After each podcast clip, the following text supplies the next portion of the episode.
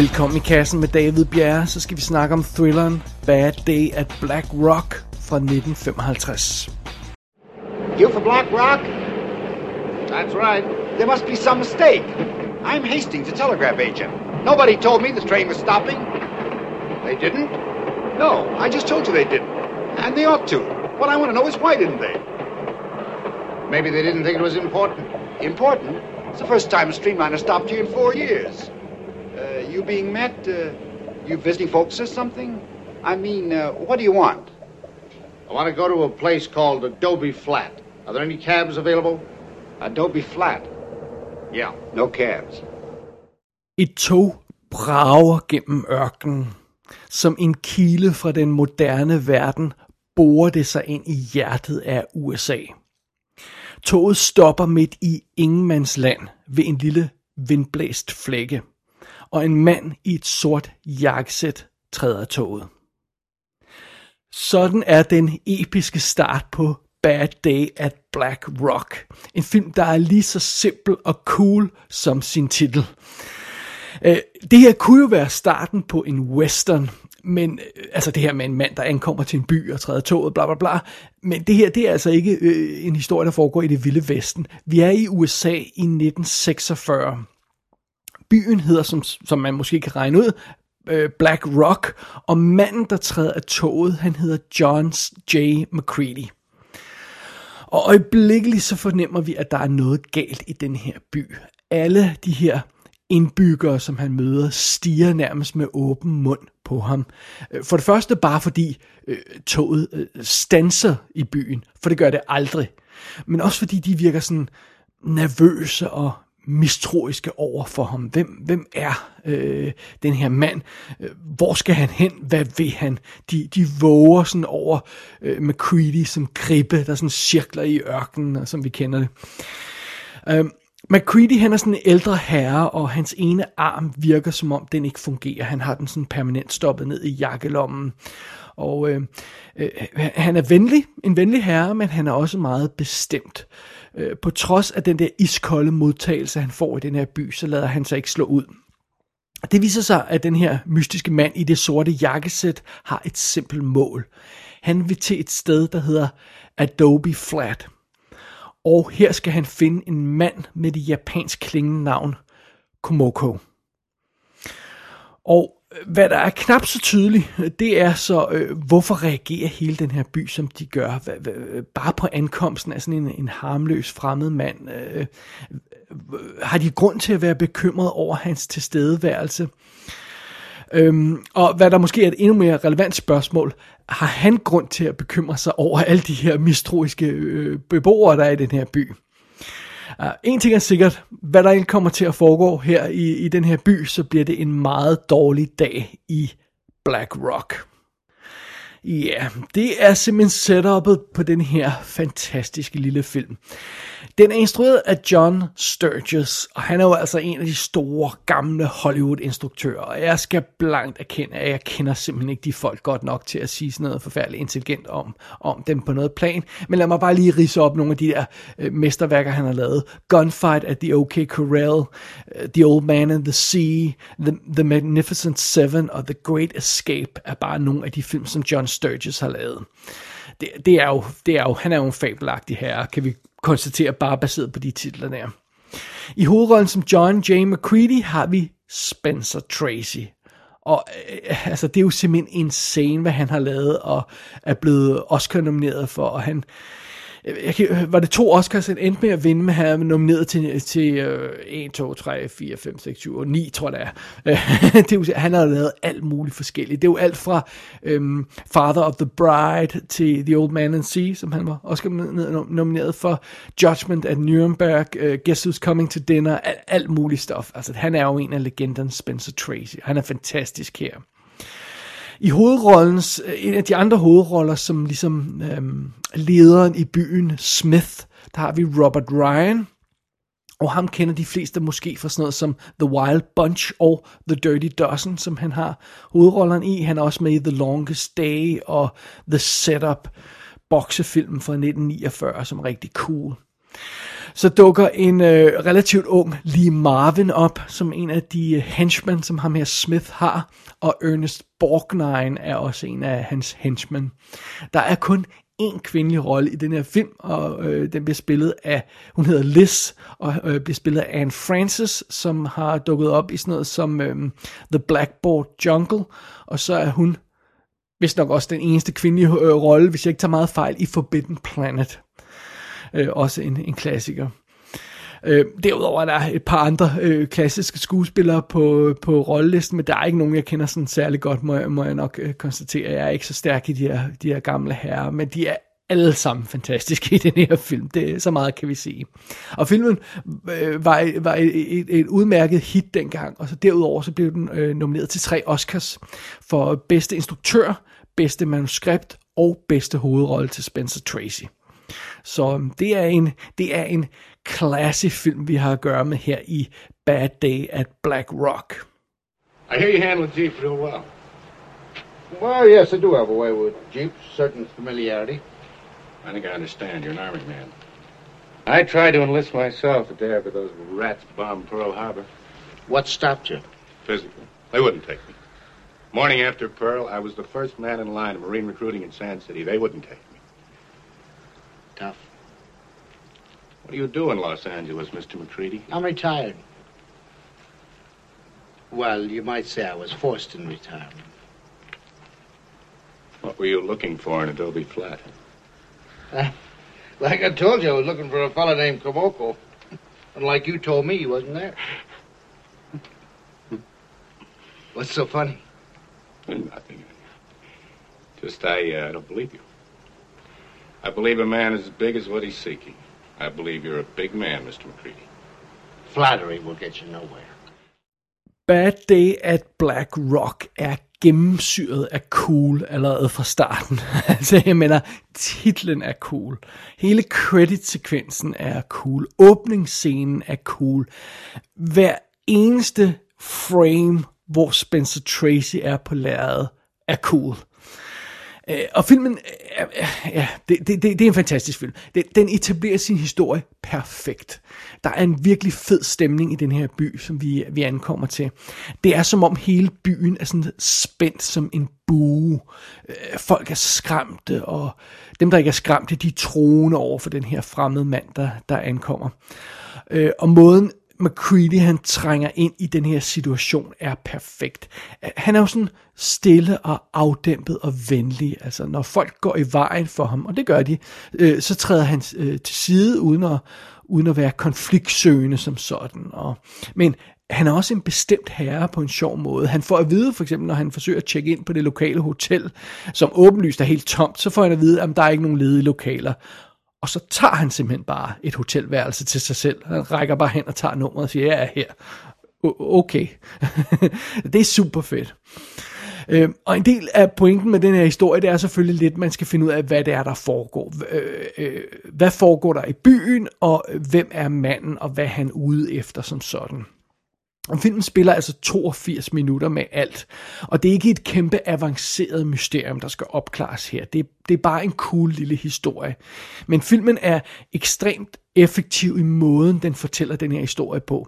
Altså informationen om, hvad der foregår Øh, i hele situationen her øh, øh, øh kommer sådan drøbvis. Øh, øh, vi får at vide sådan op, øh, først hvor skal manden hen, og hvad er det, han leder efter, og sådan hak i hak går det, og så finder vi ud af, hvad der er, der foregår. Og, og langsomt så bliver historien afdækket, og, og byens traumer øh, eksponeres af, af situationen her. Og der er nogle... Øh, exceptionelt fantastiske konfrontationer undervejs mellem den her fremmede mand og, og de her øh, beboerne den her lille flække. Der er sådan nogle øh, scener af den type, der får en til at juble højt, når man ser dem. Det, det er simpelthen fantastisk. Og hele tiden, mens det her drama udspiller sig, mens vi langsomt får afdækket situationen og får mere og mere information, Øh, hele tiden, mens det foregår, så holder filmen altså fast i den her intense stemning. Og, og det er naturligvis også nemmere, når man laver en 82 minutter lang film, end når man laver en film på, på 140 minutter eller sådan noget. Men det er alligevel imponerende, synes jeg, at filmen bare holder fast i den her intense stemning. Og jo mere vi får afdækket af historien, jo mere frygter vi for Spencer Tracys karakter. Og filmen gennemgår en fantastisk udvikling af op- og nedtur på den her virkelig korte spilletid, som den trods alt har. Det, det, det, det, må, det må man sige. Det, det, det er en velfortalt, velsmurt historie, det her. Det er det altså. Det hjælper naturligvis, at øh, Bad Day at Black Rock er så elegant skruet sammen, som den er. Altså, ja, som, ja, som allerede nævnt, manuskriptet er, er, er super stramt konstrueret, og der er flere af de her scener, der sådan er et studie i præcision. Men derudover så er filmen så lækkert skudt. Øh, den er jo filmet i de her fantastiske widescreen billeder, som, øh, som er, dybt charmerende. Og John Sturges, han fortæller om, at han havde store problemer med at overbevise studiet om, at, at man skulle lave den her film i widescreen. Fordi de var sådan lidt, øh, altså, hvorfor skal vi filme i widescreen? Der er jo ikke noget i billederne. Altså det er bare sådan en tom flække og en tom by og sådan noget. Der er jo ikke øh, øh, øh, øh 2.000 romerske soldater eller sådan noget, som vi kan filme. Så, så hvorfor, hvorfor bruge widescreen? Men det er jo lige præcis det, der er pointen. Billederne er tomme, og den her tomhed er det, der giver filmen sin intensitet. Og faktisk havde Sturges så store problemer med at overbevise producerne om, at den her film skulle, skulle øh, filmes i widescreen, at han blev tvunget til at optage den to gange. Sideløbende med, at filmen blev optaget i widescreen, blev den optaget i 4.3. Hvert skud blev lavet i widescreen og i 4.3 det firkantede klassiske Standard Academy format. Øh, og når man så tænker på, at film øh, blev skudt på 21 dage, øh, selv på, i betragtning af, at den er så kort, som den er, så er det alligevel lidt af en præstation, at man simpelthen har lavet hvert skud to gange, og det er jo ikke bare sådan at skifte optikken ud, altså man bliver simpelthen nødt til at reframe hvert billede, for, øh, for at det virker både i 4.3 og i, i widescreen. Øhm, og naturligvis, da studiet så den færdige widescreen film, så kunne man se, hvad det var for en fantastisk øh, film, man havde på hænderne, og så blev alle overbevist om det, og den her 4.3 udgave blev aldrig brugt til noget. Den er muligvis destrueret, jeg ved ikke, om den er et eller andet sted i en eller anden boks et eller andet sted, men, men så so be it. Øhm, og det, der gør, at det, der sælger ideen om, at, at, at, at de her widescreen-billeder er passende, det er selvfølgelig også, at øh, John Sturges er, er genial i sine billedkompositioner. Øh, i, undervejs i film her. Han er, han er god til sådan noget som en simpel, praktisk opgave med bare at få de rigtige skuespillere ind i framen. Altså, der er nogle skud, hvor der står ni personer i en scene i et billede, og alle er tydeligt placeret, og oven i købet, så fordi skuddet er framet, som det er, og karaktererne placeret, som de er, så kan man se, hvad deres indbyrdes forhold er, og status i forhold til hinanden. Et billede, ni personer, og man får al mulig information. Det er super fedt. Altså, der er en hel filmskole i den her film, med hensyn til, hvordan man komponerer billeder, og hvad man har i baggrund, og hvor negativt space er i, i billederne. Det, det er fantastisk.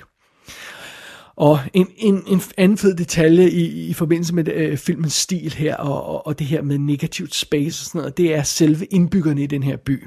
Fordi vi møder de folk, vi møder undervejs, og som vi snakker med. Og der er ikke andre folk i byen. Altså, der er aldrig nogen folk, der sådan ligesom går rundt i baggrunden og bare lige sådan slendrer forbi, sådan lidt extras i baggrunden. Der er ikke nogen familier, der er ikke nogen børn til stede, der er ikke nogen kvinder i den her by, bortset fra den ene, vi ser. Øhm, så der er den her virkelig ubehagelige, isolerede stemning i byen, som widescreen-billederne naturligvis understreger, og som understreger pointen om, at, at hvis det her går galt, eller når det går galt, øh, den her spændte situation, vi er i, så er der ikke nogen hjælp at hente. Der er tomt overalt. Der er tomt i baggrunden. Der kommer ikke noget kavalerier og, og hjælper vores held her, ved, hvis, øhm, hvis det skulle øh, gå helt galt for ham. Det er som om det her det er sådan en slagmark, der er blevet ryddet inden det store slag. Sådan fremstår de her tomme billeder og det her, den her, de her kompositioner, af billederne. Øh, sådan fremstår de på. Det, det er fabelagtigt skruet sammen. Og så lige en sidste ting, jeg lige vil have med, det er sådan det her, øhm, øh, tema, der ligesom, eller filmens temaer, øh, det den behandler med den her historie. Og øh, jeg, lige, jeg vil bare lige nævne det, fordi jeg synes, det er så sjovt. Fordi det er meget nemt at se på den her film, og, for, og så fortolke sig vej til, at det er en eller anden dyb historie. Øhm, øh, øh, man kan læse alt muligt crap ind i den her film, hvis man har lyst til det. Og en af de åbenlyse ting, man kunne læse ind i den, det er McCarthy-æraen. Og, og, og det kunne man sagtens analysere sig vej til, at, at hele filmen var sådan fortæller den historie på en skjult plan, altså den her mistro og paranoia og frygt for det fremmede og sådan noget, bla bla bla. Det er jo det er alt sammen til stede i Bad Day at Black Rock. Og derfor er det så befriende, at John Sturges på kommentarsporet siger, nej, det er ikke det, film handler om. Den handler overhovedet ikke om McCarthy-æraen. På ingen måde. På intet tidspunkt undervejs, det vi lavede den her film, snakkede vi om, at det var det, den handlede om. Det her, det er bare en god historie. Og netop fordi det er en god historie, så kan man altså læse alle mulige ting ind i den. Og, øh, og det kan man rent faktisk også, hvis man ser den i en moderne kontekst, så kan man også øh, få alle mulige ting ud af det her simple setup, som den her thriller, hvad det basically er en thriller. Øh, øh, man kan få alt muligt ud af, af det her setup, og det er fint nok.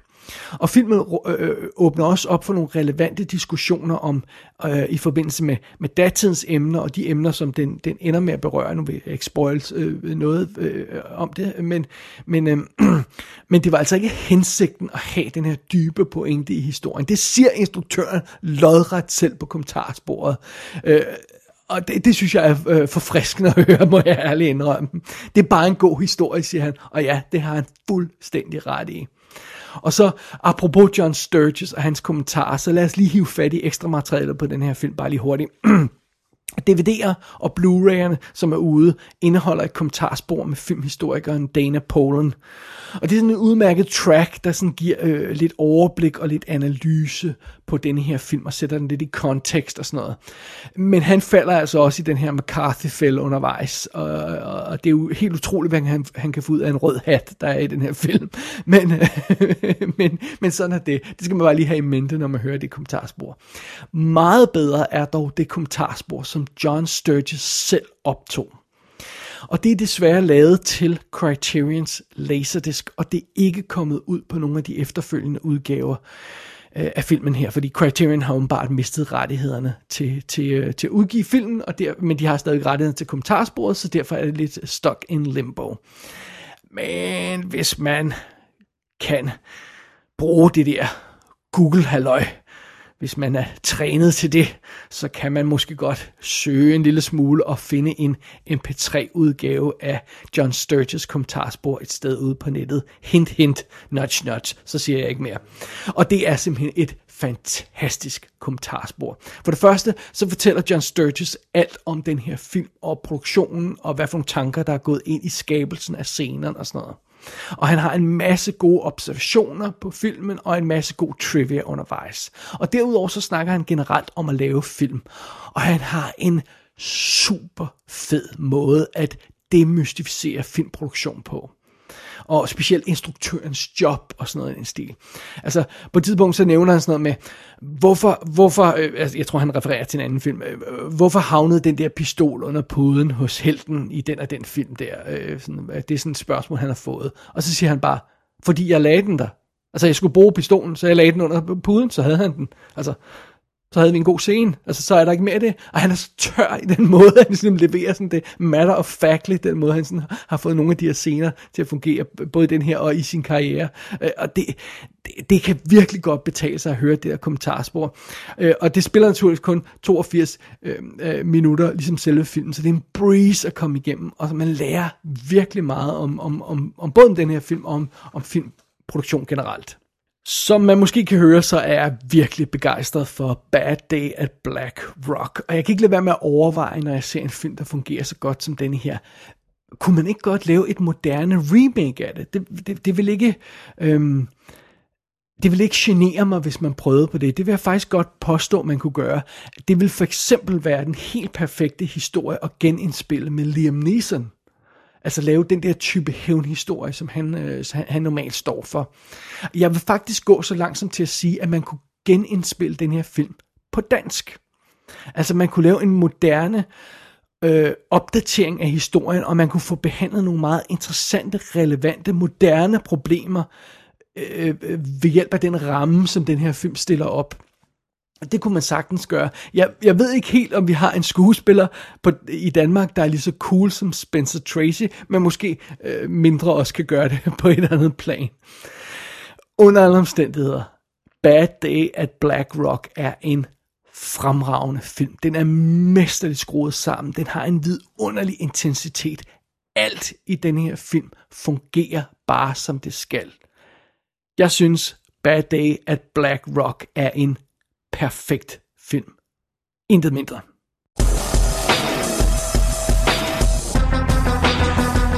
Bad Day at Black Rock er ude på DVD flere steder i verden, og så kan man skaffe en kodefri Blu-ray fra Warner Archive i USA.